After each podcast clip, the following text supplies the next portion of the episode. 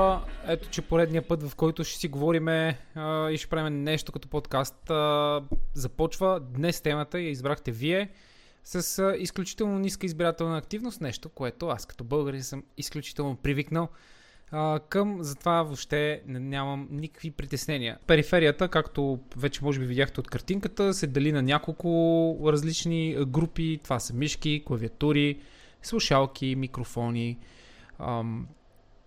падове, аудиосистеми, саундбарове, което е наскоро вече започнаха да влизат аудио интерфейсите, започнаха да навлизат все по-сериозно стрим светлините или тъй наречените, по-скоро светлините или тъй наречените светлини и лампи, които помагат, както виждате в момента, да... Ето аз сега ще изключа моите, за да видите аджеба каква е разликата. В момента, понеже екрана е бял и затова той върши малко тая работа, но ето в момента съм отворил Дискорда, който е сив и виждате каква е разликата. Ето сега ще пусна лампата, която е изключително малка, но ще стигнем и до там. Та в крайна сметка, как може да изберем най-правилно периферията си? Нека да започнем от това, което може би ползваме най-често, именно мишката и клавиатурата, като мишките, за тези от вас, които са пропуснали да гледат доста видеа, които съм направил по темата, или по-скоро около темата, като съм правил ревюта на различни модели. Това, което съм се опитал да ви предам като знание или по-скоро като опит, е факта, че мишките се разделят на няколко различни вида, като преди въобще да почнем да ги разделяме на тия видове, ние трябва да сме наясно аджеба какво искаме да правим с тази мишка или по-скоро колко различни неща искаме да комбинираме с нея. Съответно, дали искаме да играем и да работим с нея, какво точно работим, в какво се изразява нашата работа, дали само боксваме нещо, дали боксваме интензивно нещо. Под боксване имам предвид, когато драгвате мишката и правите, т.е. селектирате файлове, група от някакви неща или просто цъкате множествено по екрана или така нататък. Съответно, след като изчистим идеята аджеба, какво точно искаме да правим с мишката, да речем, че сме избрали да играем с нея, т.е. да играем игри, тогава отново започват и следват по-интересните въпроси, а именно какво точно ще играем с нея. Ако отговорът е basically всичко, тогава нещата стават далеч по-лесни и, за съжаление, далеч по, строго индивидуални. Защото тогава много по-силен фактор ще е нейният външен вид спрямо нейната функционалност, нейната форма, нейният сензор и други такива неща, които принципно биха били решаващи фактори в избора, ако сте решили дадената мишка да я ползвате за FPS шутери или за Fortnite, тъй като него не мога да го квалифицирам под нито един от жанровете, не бих казал Battle Royale, защото това е единствения Battle Royale, в който движението напред-назад на мишката е изключително често и се случва изключително интензивно. Но ще стигнем и до там. И другото интересно нещо, към което може да се насочим, е, разбира се, ако е строго индивидуална игра. Но ако сте от хората, които искате просто да играете нещо casual, т.е. basically да играете всичко, да ползвате мишката както за игра, така и за някаква работа, която работата ви е просто боксване и браузване в някакви вебсайтове, то тогава наистина нещата стават по-сложни за мен да се опитам да ви насоча на някъде, но нека да опитам. В крайна сметка, ако искате да играете всичко, абсолютният минимум, за мен лично като човек, който ползва периферия, със сигурност трябва да заложите на един добър сензор. Особеностите при сензорите ще ги засегнем само след една минута, тъй като формата е нещото, което е, shape is king. Повечето хора, които правят ревюто на периферия, твърдят така. Аз смея да поддържавам на тях в това мислене, поради простата причина, че наистина формата е доста по-решаваща от това какви свичове има, какъв скрол има. Това са неща, които можеш да ги преживееш. Сензора обаче е нещото, което е малко по-сложно, т.е. малко по-непренебрежимо, ако е гаден, но въпреки това искам да сложа и аз формата най-напред. И когато си говорим за форма, това, което съм се опитал да кажа във всички отделни видеа, които съм правил ревюта на мишки, а и в доста стримове, тук сме си говорили, а именно факта, че вие трябва да разберете колко голяма е вашата ръка. Нещо, което съм абсолютно убеден, че много хора от вас не са го правили или са го правили и не са знали по какъв начин, по какъв правилен начин да използват информацията за това колко има голяма ръката. В случая мога да ви ориентирам супер грубо, ако ръката ви е около 18 см от средния пръст, който би трябвало да е най-дългия пръст в ръката ви, до горе-долу края на дланта, и ширината е около 9 до 11 см, то тогава вие имате средна към голяма ръка. Всичко над 18 се води голяма, всичко над 9 см като широчина също се води доста широка ръчичка. Съответно, какво трябва да препоръчаме за тези ръце? Говориме за по-големите. За тях, разбира се, по-големи мишки. Защо? Защото по-големите мишки ще ви позволят съответно вие да приложите по-правилно вашия захват. Има много различни захвати, с които хората държат своите мишки, но тези три основни, които са заложени като някакви бенчмаркове, т.е. като някакви шаблони за всички останали, са, разбира се, три, които съм ви ги казвал. Това са Claw Grip, Fingertip Grip и Palm Grip. Или преведено на български, захват, който държите мишката само с пръсти, захват, който държите мишката с пръсти и леко подкрепяте с с вътрешната част долна на дланта. Ето това е Claw Grip. Fingertip Grip е само така, без да докосвате дланта. И съответно Palm Grip е когато хванете мишката и си отпуснете цялата длан върху нея. В случая това при мен е невъзможно с 305, която държа в момента, тъй като тя е сравнително малка мишка и тя е проектирана така, че да обслужва първите два захвата и техните хибриди.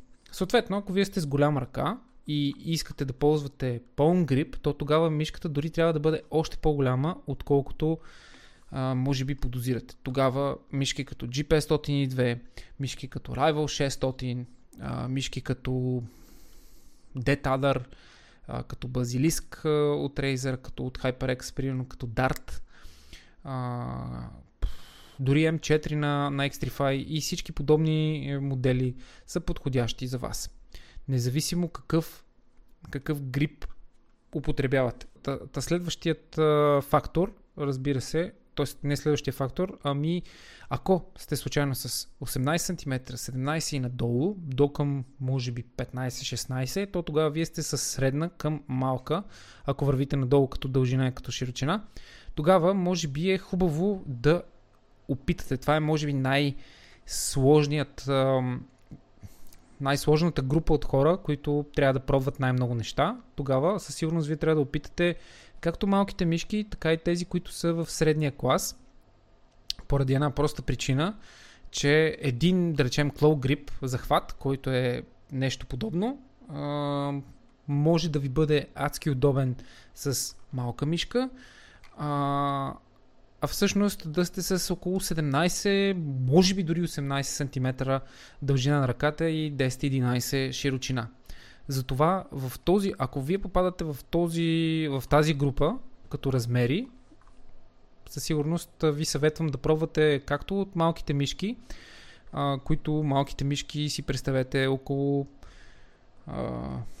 между 5-6 см широки в средата, до около 10-11 см дължина на мишката от най-крайната част на нейната долна част до най-крайната задна част.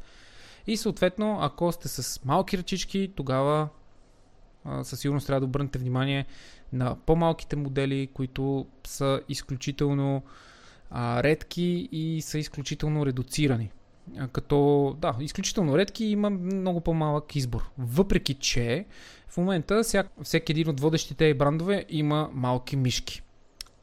Ако не съм ви дотегнал до тук, то ще се опитам да генерализирам малко или по-скоро да обобща това, което се опитвам да ви кажа. Много е важно, както за обувките, така и за мишката, вие да знаете все пак какъв размер длан имате, нещо, което ако не сте направили, трябва да го направите. Просто взимате една линейка, слагате мерите, да видите колко е дължината, колко е ширината, след това хващате една мишка и започвате да гледате и да изследвате как вие държите и как на вас ви е най-удобно да я контролирате. И оттам вече започвате да сегментирате. Дали сте за голяма мишка, дали сте за средна мишка, дали сте за малка мишка. Съответно, като решите за каква мишка сте, то тогава вече започвате,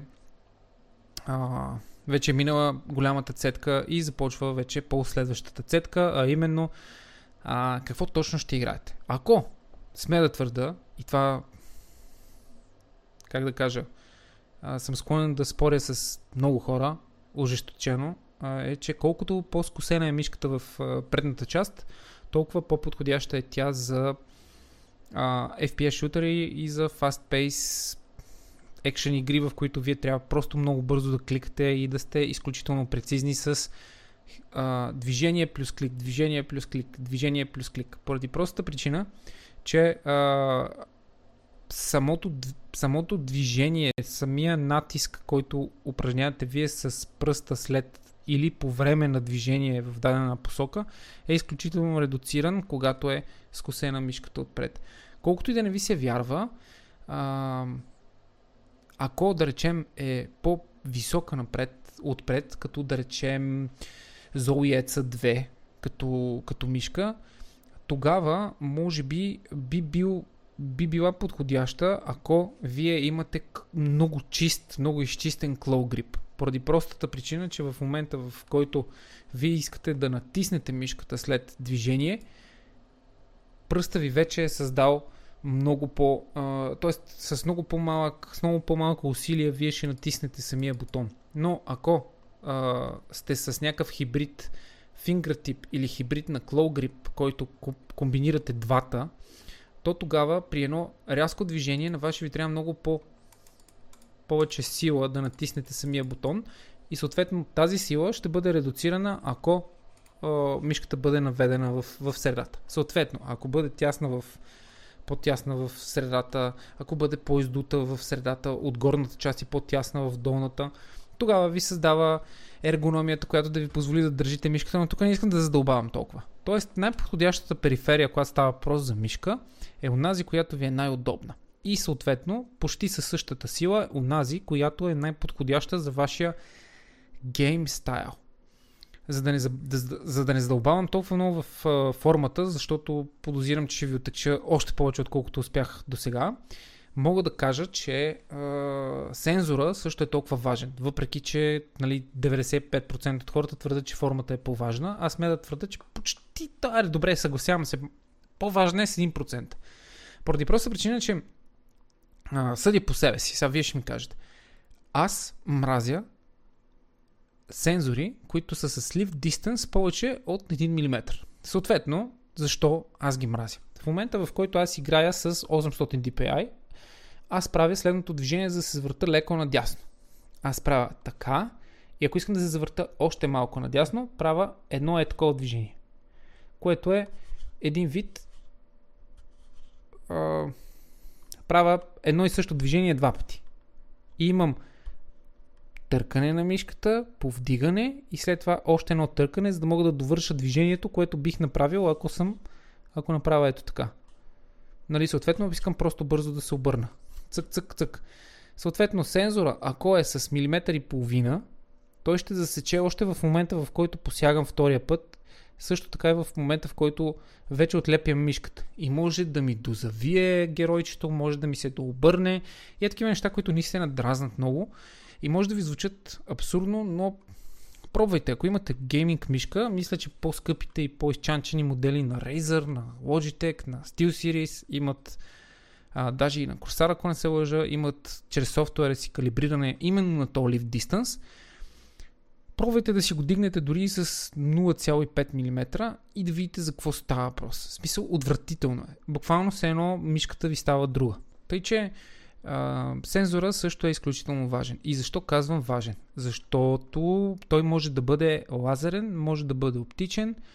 Няма да ви връщам назад във времето, когато имаше и такъв, който е чисто механичен с топче. Та, Каква е разликата между оптичния и лазерния? Мога да си говорим цяла вечер за това нещо, но общо взето много накратко ще се опитам да разгранича двата и защо единият успя да се наложи доста по-адекватно в гейминга спрямо другия. Лазерният сензор е изключително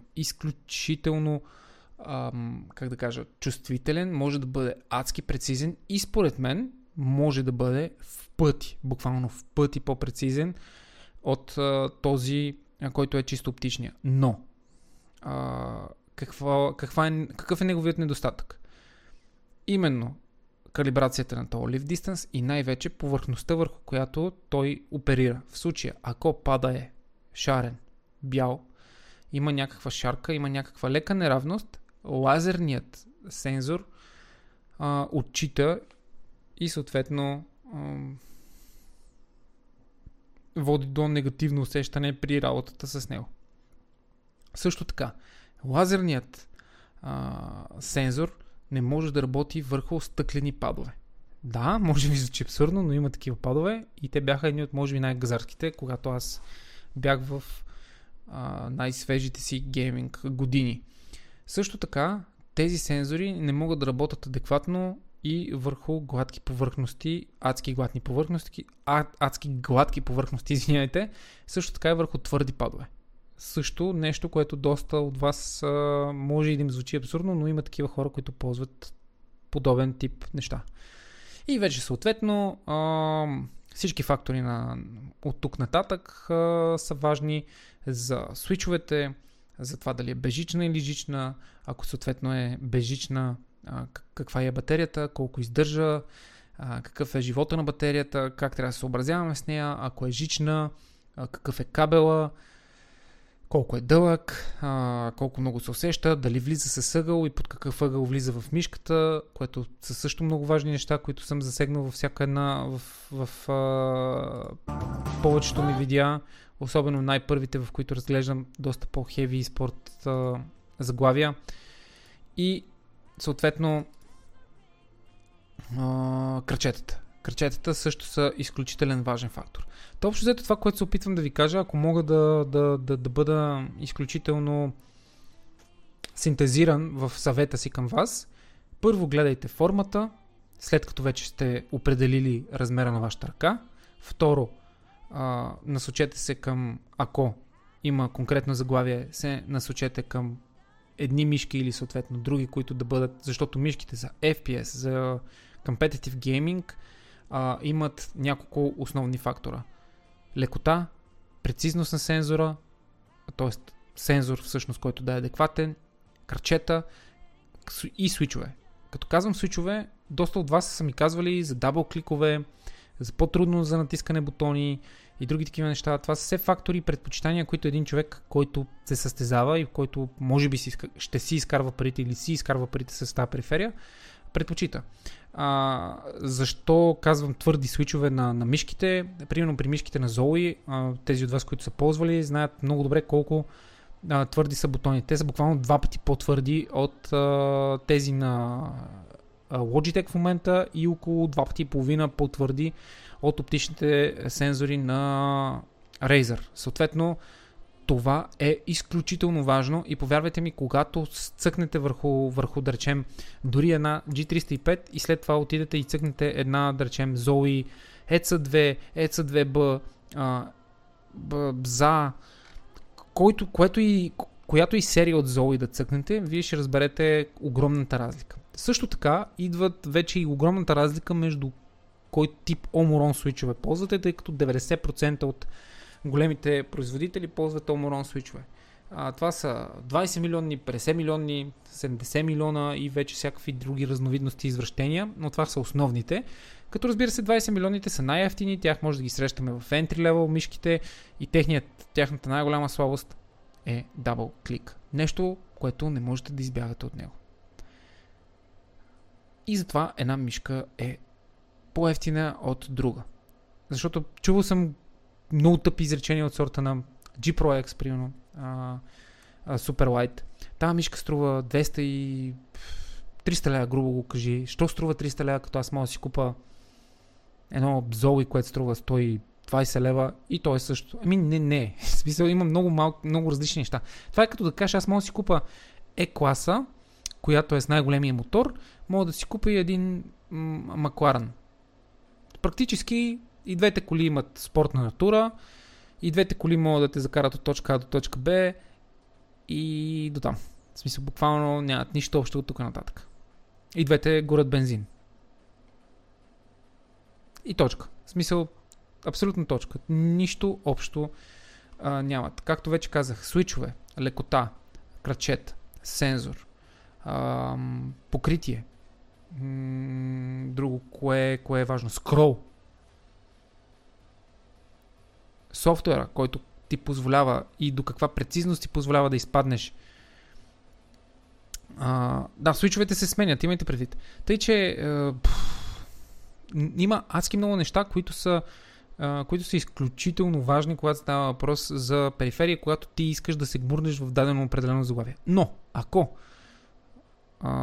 вече искаш да комбинираш просто гейминг мишка с твоята работа, просто за да се чувстваш по-различен, да не си с някаква сива мишка офисна, то тогава можеш да се насочиш към буквално каквото искаш. Затова една от най-продаваните мишки на пазара, ever, мисля, че това го знам, понеже ми е част от работата, by the way, мишка номер 1 в ритейла за последните 3 години без 2022, тъй като още не е измерена, е G502.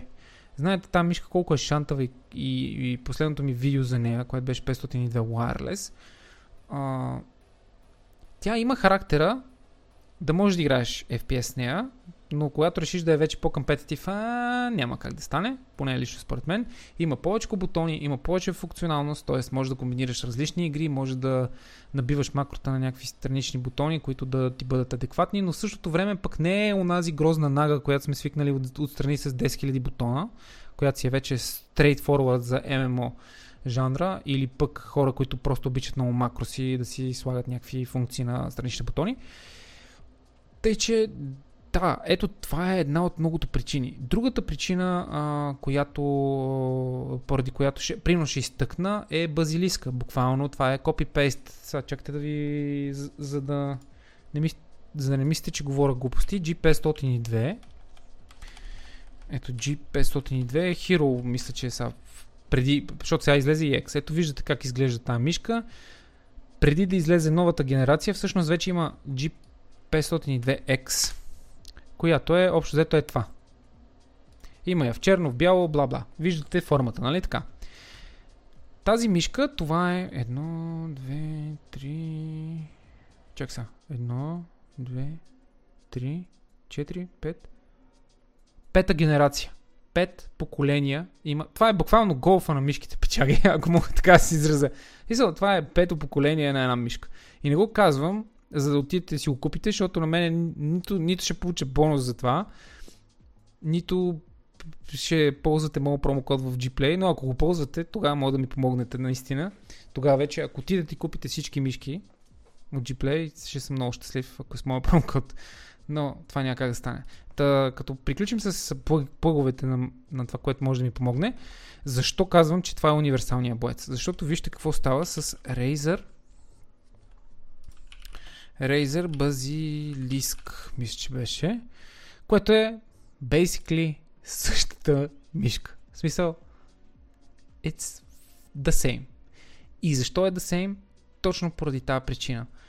Успява да бъде универсалния боец. Хем изглежда готино, хем изглежда геймърска, хем успява да комбинира няколко особености в захвата. Можеш да играеш клоу грип с нея, можеш да играеш пом грип с нея, можеш да играеш фингър тип, ако си извратеняк, но не е нито лека. Да, има готин сензор, някои от тях, някои даже имат, ето виждате, и бежични, имат и с светлинки и така нататък, но това по-скоро е casual gaming, който с това както можеш да си направиш даша в Warfare, така можеш да си направиш и примерно съмъп в Excel, ако работиш нещо такова.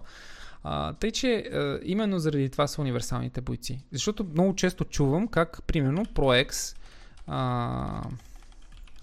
X Superlight, мишката на Logitech е супер универсална и затова професионалистите я предпочитат. Ами не, пичове. Смисъл, Заради това се появи, за да не кажете, че съм Heavy Logitech, Razer Viper Ultimate V2. Ето го и основният конкурент общо взето на тази мишка. Защо в един момент мишките тръгнаха в, как да кажа, в посоката това да бъдат леки? Никой не може да бие закона на гравитацията. Едно нещо, колкото по-леко е, толкова по-лесно го контролираш.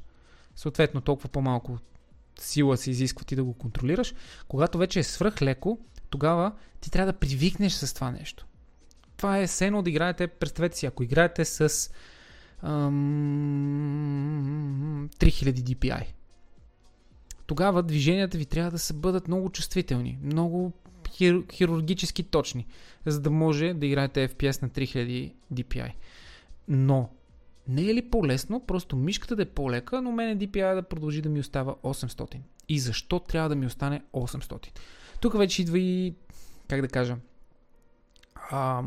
малко то не е теори крафта ми, по-скоро такива митови легенди, които все още никой не е разсъждавал на тях, и аз ще се опитам да направя това нещо.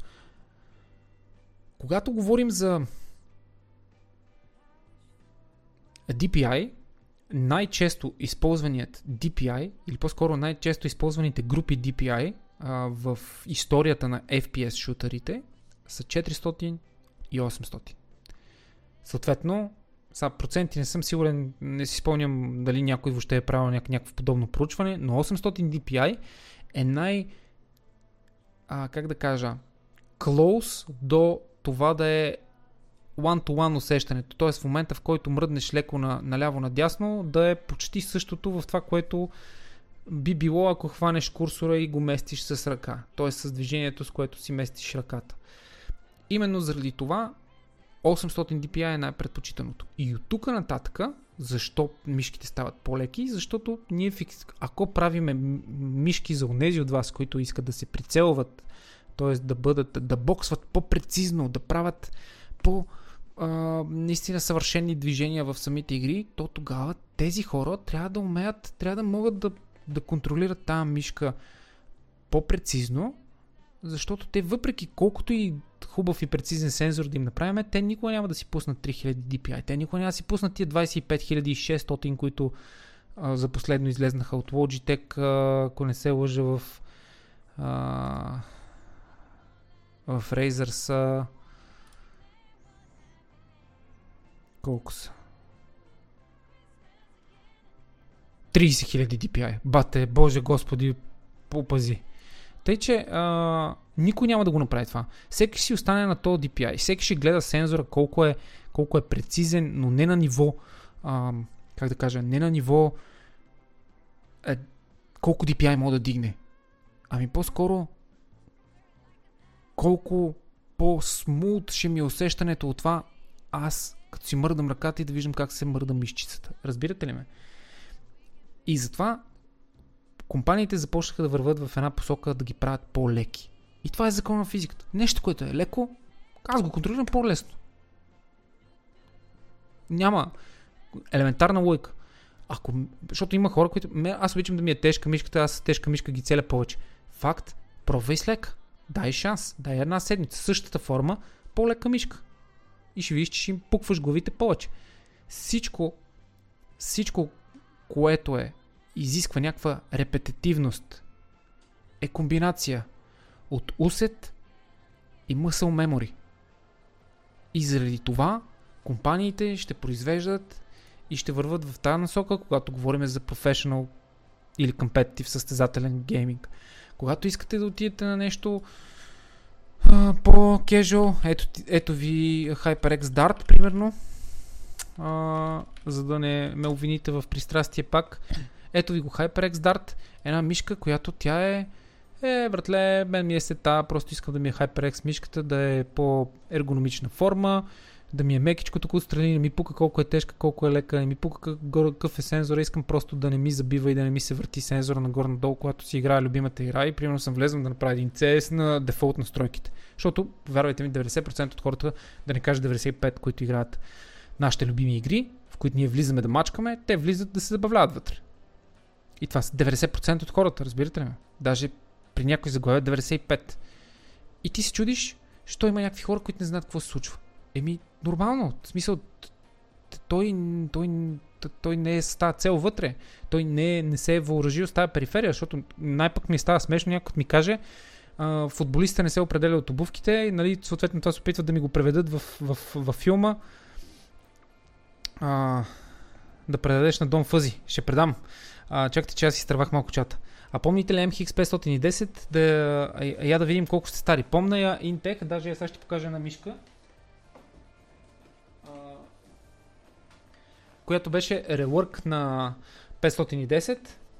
Ето, може да видиш, даже още ми седи с 10% намаление. MX518, това още не работех в Logitech. Дом Бротар ми я взе на намаление за 20 евро или 30 евро беше намалена. Тук, примерно, тук не се продаваше в България, струваше 100 и кусор лева. Това реално е продължението на G5 и MX510. Та, в крайна сметка, когато си говорим за мишка, е това. Забъркаме ли се обаче в периферия, в клавиатурите? Holy shit, пичове, аз няма да мога да спра да ви говоря за цяла вечер. В смисъл, легит не мога да спра да ви говоря. Аз дори не съм си казал и половината от нещата, които искам да си кажа за мишките, защото имаме крачета, защото имаме, освен лекотата, имаме форма, имаме допълнителна форма, която ти спомага за това ти да се движиш по-добре наляво, надясно, нагоре, надолу. Дали правиш повече от тия движения, които ви казах, да ги наречеме там как сърбаш с едно, такъв буташ като китаец, нали. Разбирате ли ме, това движение, когато се завъртате наляво, надясно и така нататък. Logitech Clift няма кой да я бутне. Има кой да я бутне. Повярвам, има толкова много хора, които са изкопирали тази форма, че направо е брутално. Но, това е за гейминга. Има още няколко неща, които е хубаво да споменеме. Примерно, самия материал, от който е направена мишката, т.е. самото покритие и начина, по който е сглобена. Защото има много премиум мишки, които като ги стиснеш и те скърцат. Ти усещаш, че тя направо не е това, което искаш. Разбираш ли? В смисъл, усещаш някаква несигурност. А тая мишка е с 1 мм дебелина на стената, суперлайта, и аз я стискам и тя би трябвало да ми хрусне в ръцете. Разбирате ли? Обаче не хруска. В същия момент взимам най-евтината, почти най-евтината мишка на Logitech, която е G305. Анархиче, благодаря ти за хоста. И вече чувате. Това не е лоша мишка. Дали бих я препоръчал за Competitive Gaming? О, да. Дали тази форма ми харесва повече от Pro Wireless Superlight? О, да. Но, за съжаление, тя е от entry level на Logitech. Ето, чакайте малко, че аз някъде оставих и Razer-а, да не кажете, че ви говоря само за Logitech. Ето го. Ето Viper Ultimate. Какво виждаме при него? Това беше флагмана на Razer. Оптични свичове, лека форма. Сега няма коментирам факта, че бяха измислили докинг станция, която е fucking useless, ако не си фен на хромата, но ако си фен на Razer и въобще на това нещо, пък е супер готино. Скрола е направо 5 пъти по-тежък от този на Logitech. Но и тук стискам, няма да чуете пук, няма да чуете гък, но за съжаление нямам entry level на Razer, да видите за какво става въпрос. Същото е при всяка една друга марка, просто сравнявам може би водещите компании, когато става въпрос за това нещо. И повярвайте ми, всеки един от факторите има огромно значение. Виждате тук скрола, чакайте само да видя дали можете да го видите. Не можете да го видите. Ето това на фокус. Виждате скрола, че той е тежък, той е стъпков, 24, което е най-хубавото общо взето, но както и да е. Когато отидете при Superlight-а, която идеята е да бъде компетитив мишка, виждате колко е издаден нагоре, виждате колко по-голям е като диаметър този скрол. И виждате, че той с целта да бъде по-лек, той е като колело. Виждате ли, той е на спици, т.е. той е кух, за да бъде по-лек. Е изрязан, за да бъде по-лек. И това са такива малки детайли. Виждате отгоре самото покритие, какво е едно гумирано на ресни за сцепление с вашия пръст, колкото е абсурдно да ви звучи. Виждате тук при Razer, че са едни точици, които с времето ще си изтрият най-вероятно, но това повечето хора от вас ще кажат. Но пак казвам, всяка една от компания, това е едно да гледате гуми на Pirelli и да гледате гуми на Goodyear. В смисъл, всеки си има неговата философия за шарките за вода, шарките за сняг, шарките за пръсти, офроуд и други такива неща. Колкото е абсурдно да ви звучи, всичките тия фактори са успели, даже и повече да бъдат пренесени в периферията, защото мишката е изключително вече индивидуален продукт, когато става въпрос за гейминг. Когато става въпрос за работа, започвате първо да навлиза. Нещо, което и защо ви казвам да навлиза. MX Series на Logitech е първата серия професионална или по-скоро ориентирана към перформанс, защото това е май слогана на MX, нали, перформанс. Даже тия са най-новите, чакайте ви покажа. MX Keys и MX Master. Чакайте само да... Добре, ето, тия ще ги фанеме. MX Series, добре, чакайте. Ето, примерно тия. Да ги видите горе-долу какво представляват. Това е клавиатура, която на пръв поглед ви изглежда ниско профилна, бла-бла-бла-бла-бла-бла-бла. Добре, че не те гледа с тия Razer и ще си запали екрана. Боже господи, ние тук си говориме за съвсем различни неща от Razer. Така, тук вече виждаме съвсем друга идея. Тук производителите не ги интересува самата wireless технология, колко е добра и колко ниско лентен си има. Тук е важно, че може да се връзва с до 3 различни устройства. Свичовете на самите бутони са... Даже силно казано би ги нарекал свичове, но повярвайте ми, усещането от това да пишеш върху тази клавиатура е нещо next fucking level, за което колко може да потвърди. MX Master, както виждате, е по-ергономична форма, която гони перформанс, т.е. тя гони да ви спести някакви, защото това тук е бутон, by the way. Това тук е скрол, който да върви наляво и надясно да скролвате, т.е. ако сте в дълъг Excel файл, ако сте в таймлайна на някой софтуер, с който обработвате видеа, в най-новата версия бутоните вече са тихи, т.е. няма да чувате това. Разбирате ли? Знаете ли колко е различно, когато не го чувате?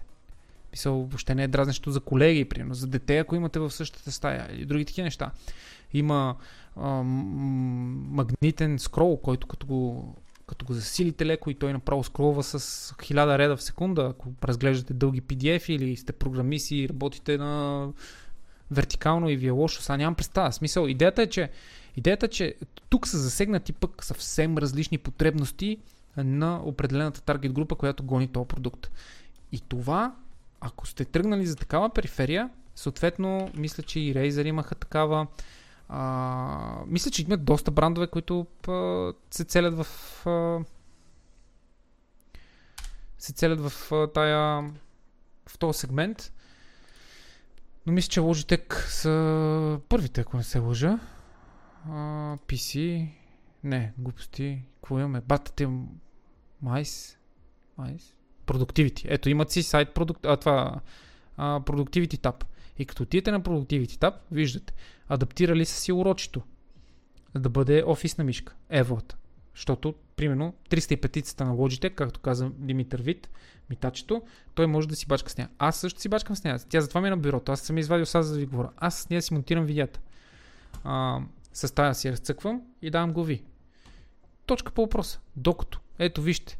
Просто това не ви ли прилича на MX Master, която ви показах преди малко? Ето. MX Master 3S for Mac. Ето. Само дано да има бяла. Ето, можете да видите как изглежда. И същата превода на Razer. Не казвам, че копират, просто се опитвам да ви кажа, че компаниите, които се целят в този сегмент, в който хората, които се изкарват парите пред компютъра, това са програмисти, дизайнери, видеоедитори, фотоедитори, фотографии, всякакви там разновидности на всичко, което казах. Това са хора, които с удоволствие биха дали 50, 100, 150 лева отгоре, да не кажа и много повече. Затова тяхната мишка да им бъде по-удобна, да им бъде по-издръжлива, да им бъде по-луксозна, да говори повече за тях, за тяхното его, да го чеши повече и още куп други неща. И затова този сегмент съществува и този сегмент се развива и се случва. Докато примерно тук, както виждате, този сензор е, по последни данни, то 3S е с 8000 DPI, е максимума, но пък може да работи на стъкло, което е 5 мм. Фанете който и да искате оптичен сензор и го сложете, обикновено го сложете на стъклена маса или на стъклен пад, както казах, и ще видите за какво става въпрос. Ще си припомниме старите геймърски мишки, за които си говорихме, които като ги фанеш и ги сложиш върху стъкло и като направиш едно рязко движение да се обърнеш наляво или надясно в някоя игра и тя направо отива в космоса и гледате небето. Тъй че Има адски много неща, които мога да си говорим за мишките, но когато вече влеземе в филма на клавиатурите, пичове, там нещата са... Даже не мога да ви обясна колко дълбоко мога да стигнем. Там вече съществува и е развит сегмента на custom-made клавиатури и даже опитах се да кажа механикъл, но се сетих, че някои хора не държат да е механикъл. Някои хора държат да си направят основа, която е с Caesar switch-ове, които ги изваждам от механикъл, защото те са, в смисъл, идеята им е съвсем различна. Тя е да имитира старите клавиатури на Apple. Въобще, при клавиатурите там имаме основа, усещане, огъва ли се, не се ли огъва, колко са какви са и крачетата, под какъв ъгъл, какви са switch-овете, колко са високи бутоните, колко е travel time, т.е. travel distance на самия бутон, къде е activation point на дадения бутон. Вече влизаме в switch-ове, влизаме в holy fucking shit, братле, даже не знам дали искам да се забърквам в това и да го обяснявам тази вечер, защото ще стане 5 часа сутринта. Но там, повярвайте ми, може да се забъркате в такива изрощини и там ако просто си търсите клавиатура, която искате много бързо да меко да харесва ви, примерно в дадената геймърска мишка, която сте се спряли за това, че свичовете са, ги натискате много бързо и са много меки и искате това нещо да се прехвърли като усещане на клавиатурата, тогава се запознайте с трите основни цвята на свичовете, ако не сте се запознали, червени, сини и кафе. Като разликата каква е между тях? Линейни са онези, които не усещате activation point, т.е. натискате копчето, обаче не усещате едно клик по средата, нито в началото, нито в края. Просто натискате бутона и това е линейен switch. Това са най-бързите switch-ове, грубо казано, или онези, които най-често се ползват от хората, които имат сериозна репетитивност върху един бутон, т.е. играят FPS шутери, движат се с WA, съдато, с стрелките, whatever. Хора, които играят League of Legends, които натискат... но тук вече влиза малко в много деликатна нива, въобще в много деликатна зона, тъй като хората, които играят League of Legends, да речем, те се делят на много различни групи. Някои предпочитат да усещат activation point-а, защото така по-лесно мъсъл меморите им, въобще на подсъзнателно ниво мозъка им запомня кога са активирали дадената магия, за да може да си знаят, защото той си знае наизуст кога му е кулдауна и въобще много е забъркано. При CS-а, като че ли повечето хора предпочитат, при CS, Valorant, Fortnite, предпочитат линейните свичове, където не усещаш activation point-а, защото ти просто спамиш въпросния бутон. Когато искаш вече да усещаш дъщрака като пишеща машина, тогава се мяташ на въпросните клики свичове, които са... Клики свичовете са сините свичове, зелени и там всякакви видове производни, които можеш да намерите в момента на пазара. Какво е интересното при тях? Те изискват малко повече сила да бъдат натиснати, усещате, имат малко по-дълъг activation point, който activation point се чува ясно с една пружинка. Клик, клик, клик. Тоест, тя не е една пружинка, но това е едно медно езиче, което клика реално.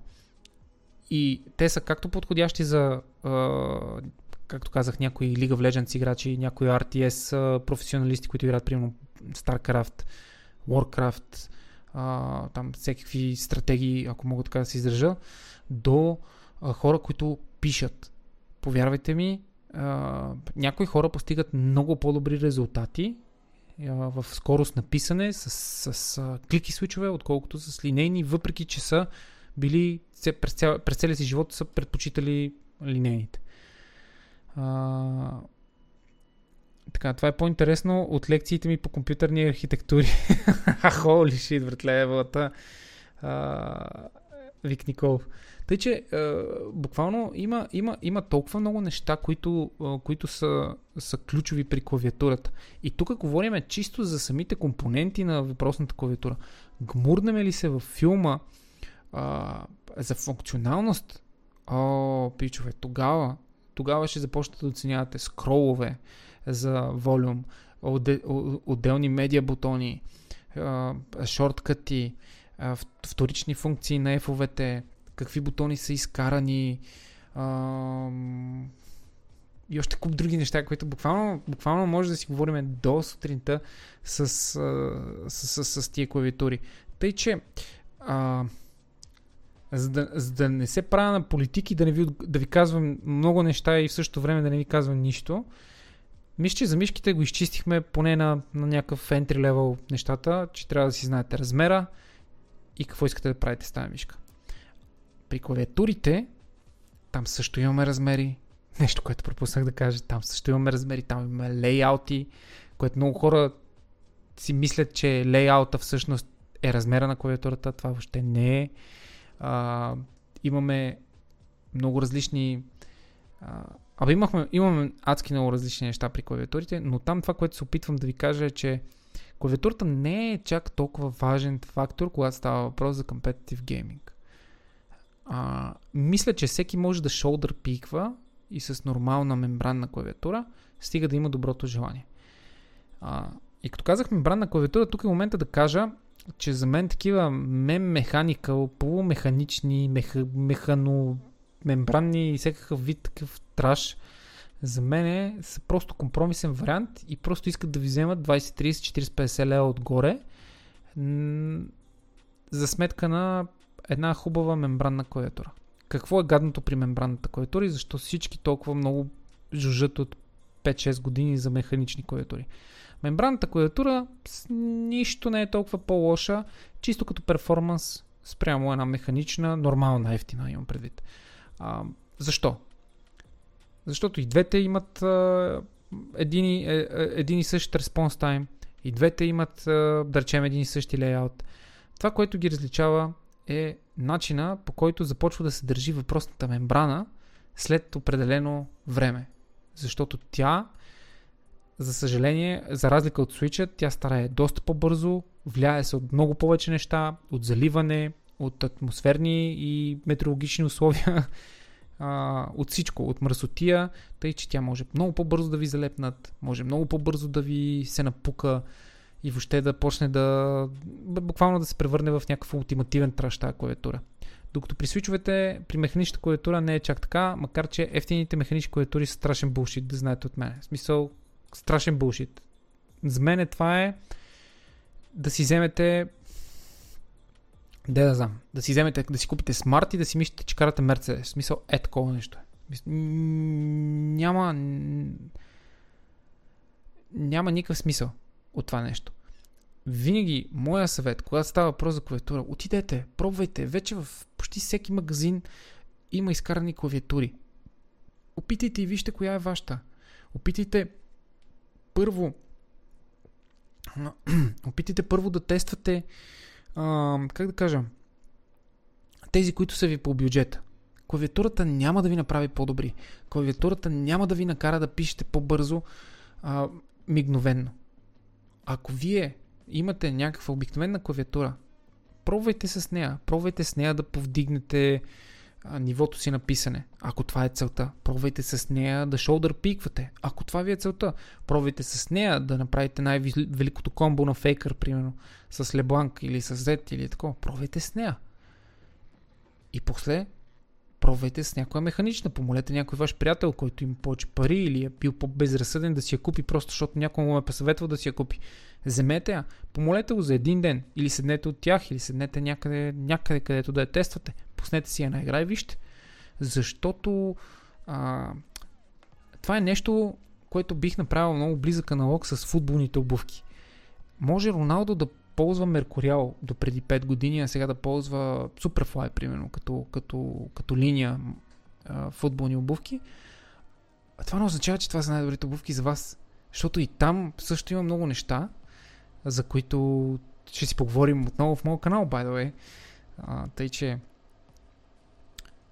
това, че някой някъде е казал, че това е най-доброто или че най-добрия в света ползва такова нещо, това не означава, че е за вас. Спортиста, или ако трябва да бъде още по така генерализиращ, индивида, който ползва дадения продукт, той го осмисля, а не продукта да осмисля човек. Затова ви казвам, че когато видите, примерно, един човек в мола с вейпари на Nike, които струват 450 лева и всъщност погледнете нагоре и видите анцук за 450 лева, вие разбирате, че този човек той няма вкус. Него самата дреха го определя.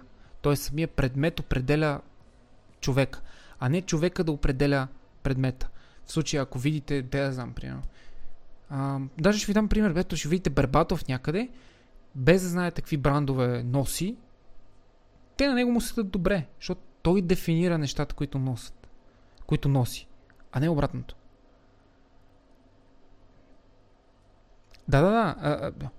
Същото нещо и с скиновете. Имайте преди, същото нещо и с скиновете. Всеки си мисли, че нали, някои скинове ти е по-лесно да играеш, да биеш повече богови. Всичко е тук. Всичко е този пласибо ефект, ако сте го чували. Всичко е в главата.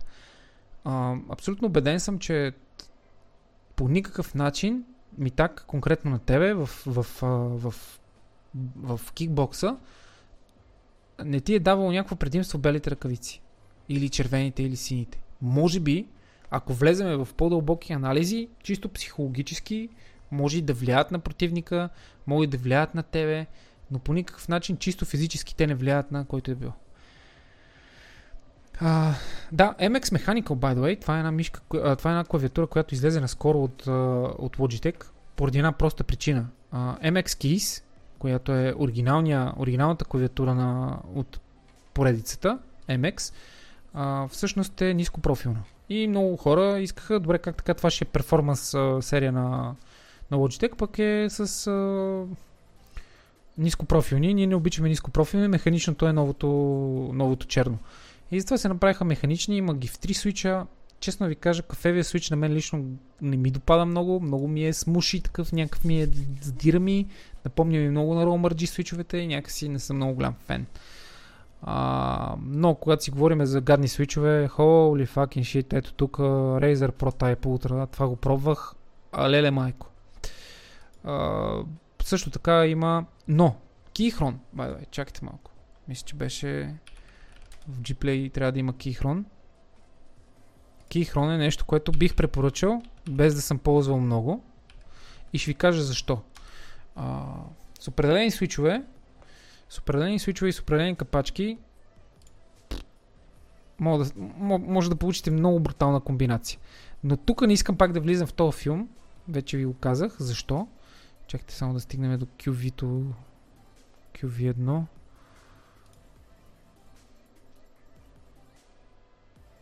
Q2, да. Q2. Ето, това е нещо, което с удоволствие бих засмукал. Пробу, то па няма такова, бе, бате. Не искам бута. Не искам и браунове, искам редове. Бре, нищо, представете си тая клавиатура, чакайте малко. Представете си тая клавиатура с червени свичове. Улеля. За мене. По-скоро. Ето тая. Също. Общо взето, това са, дъкитата също са супер готини, но имайте предвид един тънък момент. Червените свичове, черитата предимно, дабл кликват много.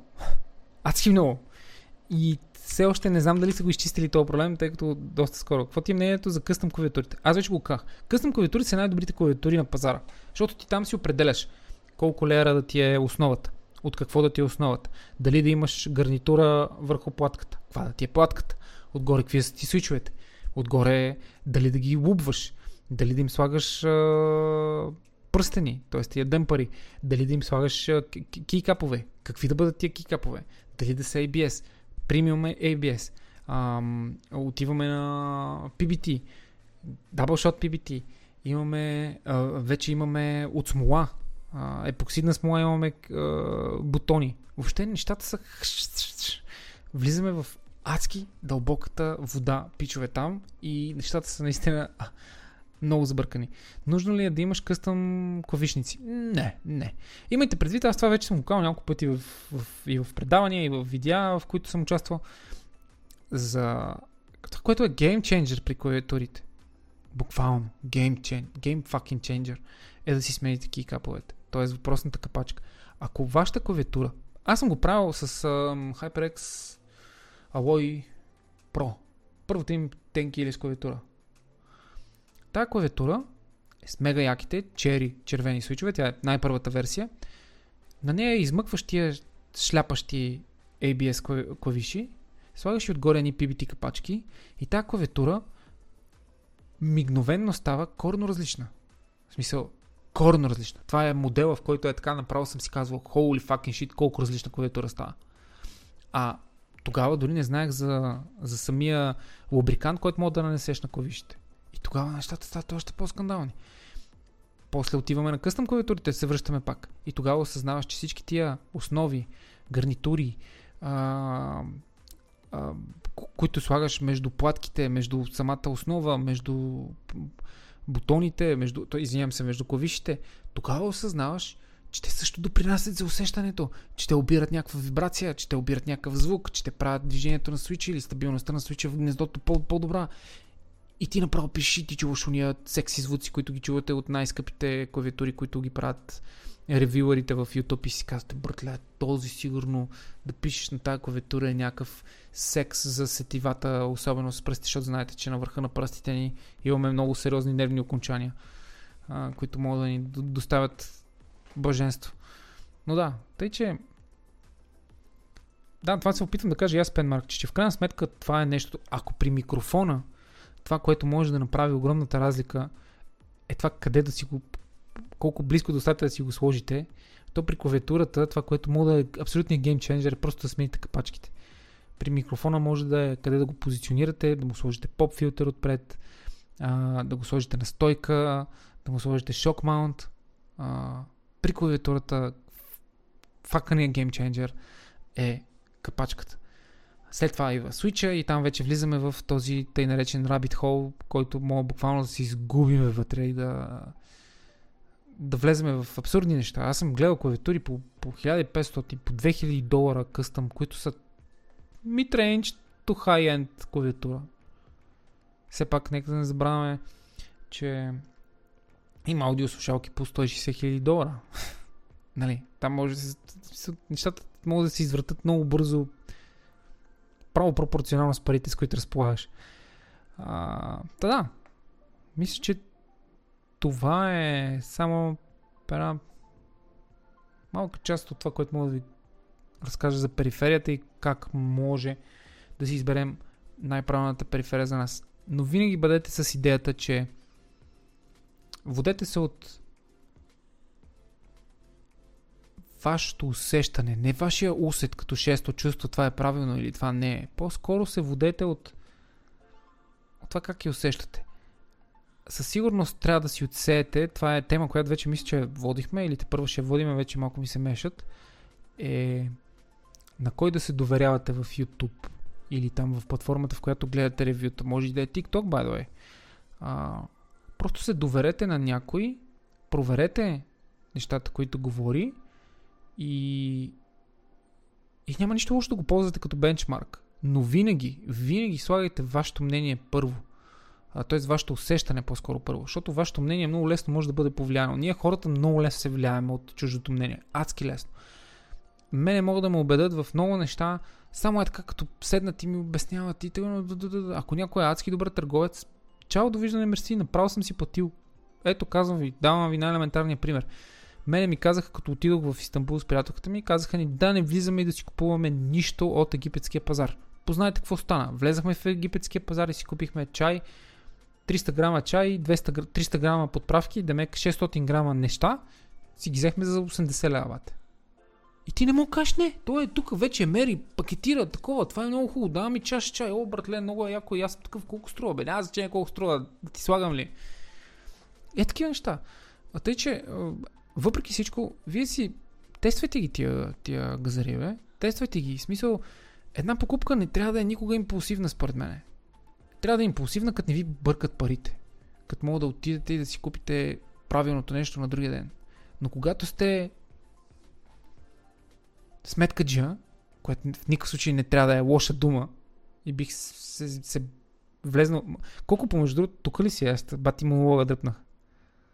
Тук съм, не, това е много добре. Между другото, много се кефа, много ти благодаря за мастер-клас. Това беше мастер-клас на тема мишки и клавиатура. Беше мега добро, човек. В смисъл, това е, как се казва, мръсен топ. Да, данке. Чак, че аз забравих за какво те питам, брат. Те ми стана много удобно от тези комплименти. За нещо спомена за думата, какво беше сметкаджия. А, да. Това също е тема, която може да засегнем. Дали мръсна дума ли е сметкаджия? И в скоби, кой трябва да плати на първата среща? Това е много яко. Добре. Това е много яко. Аз бих ви разказал за много интересни случаи, в които аз съм изпадал, примерно. Номера с чантата е когато една жена си извади чантата и почне да бърка в нея. Почне да бърка в нея повече от 10 секунди. Момента е, ако искате да се подиграете с нея, е да оставите да бърка, защото тя бърка умишлено в 90% от случаите. А ако просто искате да фоллоуъпнете нейния кол, е да кажете споко, аз ще платя сметката. Защото номера с чантата го откри един мой приятел. Бяхме още на 15 години и аз бях такъв, братле, това е ултра фейк. В смисъл, че го тествам. И го тествах и номера с чантата не е мит. Наистина доста жени се правят, че си бъркат в чантата да си търсят портмонето с идеята, тебе ти стане удобно и да кажеш, добре, аз ще я плата.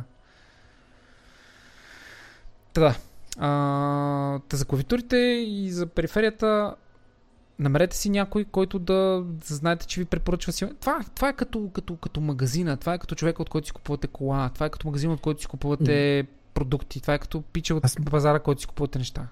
Може ли да добавя още нещо, което каза? В смисъл, по-скоро към това, което казваш накрая, нали? В смисъл, че трябва да се пробва и да се види. Mm-hmm. И другото нещо е, че ето, примерно, аз мога да кажа, че трябва да имате наистина да е важно това, на което до вас ви харесва и на вас ви допада. Аз съм доста извън, нали? В смисъл, сега е супер модерно, всички са с механични клавиатури, защото е много яко и много модерно. Да. Но, в смисъл, аз лично така и не свикнах, понеже дълги години прекарах на лаптопи, съм свикнал с ниските клавиши и всъщност формата на клавиатурата за мен е изключително важна. Това гледна точка. В смисъл, на мен ми е много по-трудно да свикна да пиша на по-високите клавиатури. И оттам свикнах с мембранните клавиатури. И в случая аз ползвам MX Keys, но важното е наистина, имал съм механични, пробвах се, обаче не ми хареса. В крайна сметка е важно да си, наистина да сте си честни, нали, какво ви харесва на вас. И това, че всички обясняват, нали, буквално на мен си хората ми обяснявали, ти нищо не разбираш. Нали, механичната култура е в пъти по-добра. Това е хубаво, обаче когато аз пиша по 10, 12, 15 часа на ден, не ми е удобно. В крайна сметка няма никакво значение. Така че, нали, важното е наистина да си намерите това, което на вас ви харесва, защото с всичките клавиатури, смятам, с всички марки, с всякакви неща, ще намерите позитивни неща. Нали, това за YouTube така много бързо нещо. Никога не трябва да вярваме на един човек, само на един човек. Нали, защото трябва да видим различни мнения, нали, човека може, нали, с някой ревюър може да сме на, нали, едно и също мнение за мишки, обаче с клавиатурите сме тотално различно мнение. Така че гледайте, вижте какво ще ви допадне, пробвайте, това е най-хубавото нещо, че може да се пробва, особено ако си поръчате, в смисъл, нали, ако сте все пак, нали, окей, в повечето онлайн магазини, дори може да си поръчате нещо онлайн, имате право 14 дена да го върнете. Ако сте много внимателни с това как го отваряте и как го ползвате, разбира се, не би трябвало да има никакъв проблем.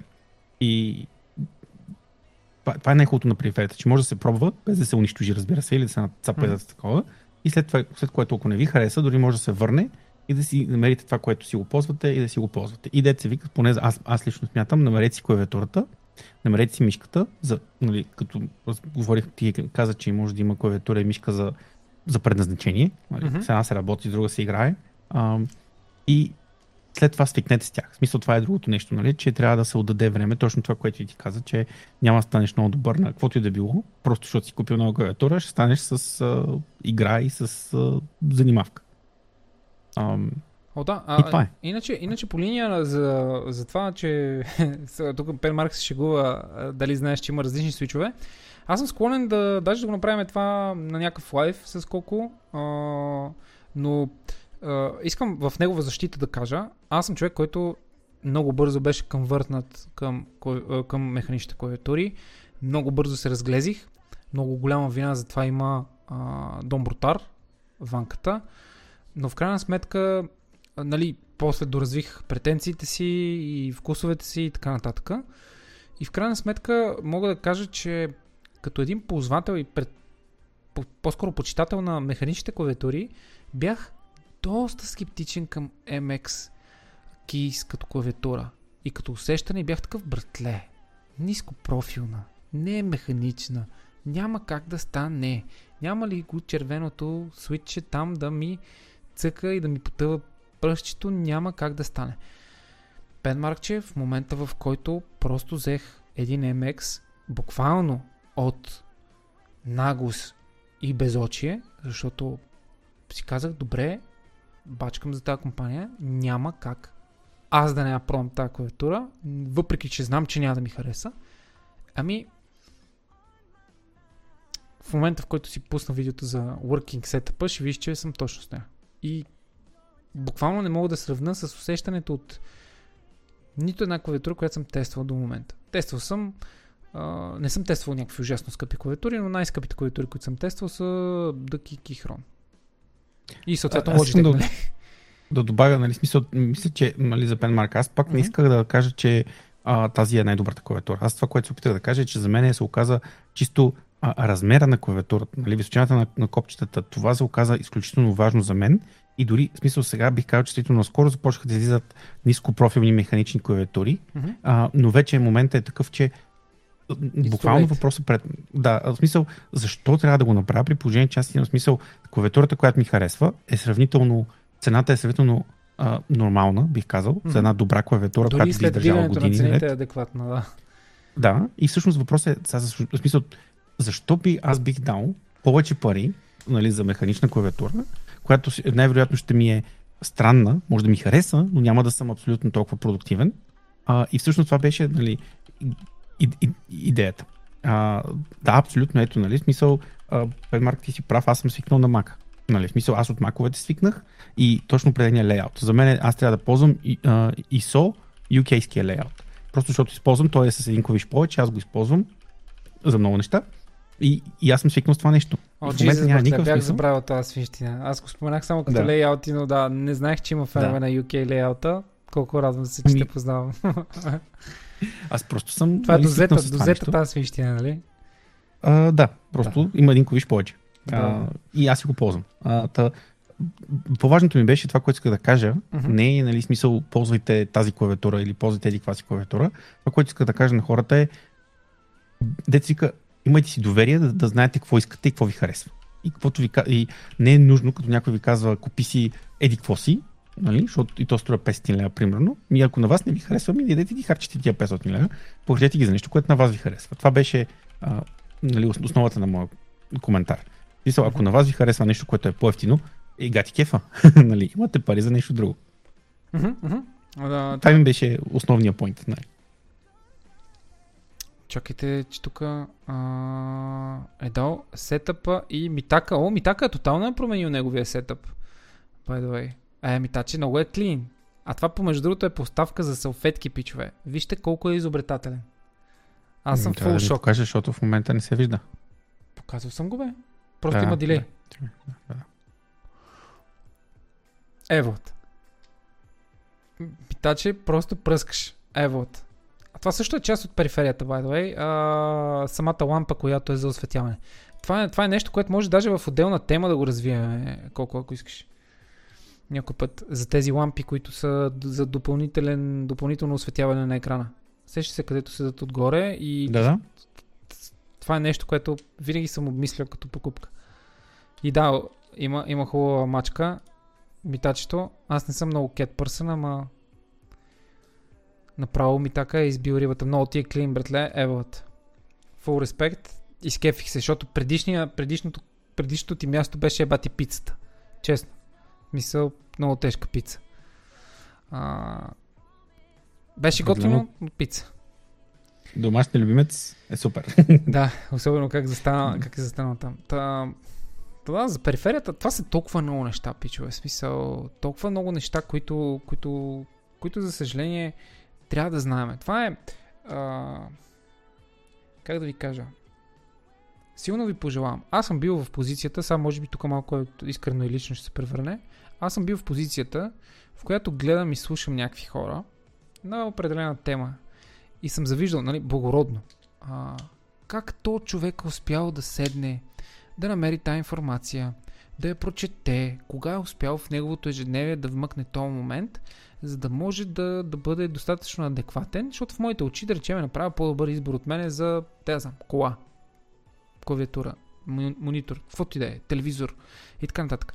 Защото, нали, ти си кажеш, в моята работа мене ме интересува това. И ти си забил в твоя кръг на, как да кажа, на интереси, ти си изградил някакво име, някаква доминантност на дадени теми. Обаче идва някакъв човек, сипва ти някаква информация за нещо, което ти си мислиш, че си разбирал бегло, ама така ти я сипва, че хем ти става интересно, хем ти става чак тъпо, че този човек или е заед колкото тебе, или е по-заед от тебе, но е намерил времето да се прочете, да се поинтересува. Същото нещо е и с периферията. Наистина, намерете време. Намерете време, отделете, инвестирайте го това време. Това е, как да кажа, това е една, как да кажа, един арсенал от знание, което никога няма да ви е излишно, което винаги ще бъде, ще бъде вашето добро ангелче, което ще ви седне на рамото и ще ви казва, погледни това, погледни това, поинтересувай се от това, поинтересувай се от това. И тогава отсъди. Защото, нали, откъде тръгнах, каква ми беше идеята? Защо канали, в които се говори примерно бричка, сега не знам за други такива, в които за определен модел автомобил се казват плюсовете, минусите, какви мотори има, кои са дефектите в тази кола, кое може да се счупи и да трябва да го правите, защото е стара. Защо тези неща се гледат толкова много? Нали, от една страна Филип е забавен, добре е снимано видеото, такава тема, която да не те интересува, ако си мъж, просто някак ти е безинтересно. Но основната причина, поради която хората го гледат, не е съвкупността от всички тия неща, ами поради проста причина, че някой там иска да научи нещо ново, което му е сипано директно в устата, смачкано, смеляно и той само трябва да го консумира. Именно заради това TikTok в момента гръмва и въобще тия short form нещата, защото ти получаваш knowledge-а вече смелен. Ти си знаеш. 1.9 турбо дизел, топ мотор. Какъв му е проблема? Турбинка, цапа, там дюзи, дюзите струват толкова, нафтата трябва да е хубава, ако е гадна, сипваш добавка, такива неща, разбирате ме? В смисъл, това е същото като отиваш в магазина, гледаш еди кое си, кой му е производителя, колко захар има вътре, има ли палмово масло, има ли глутен, има ли свинщина, колко ета има, ако са повече от две, проблем и така нататък.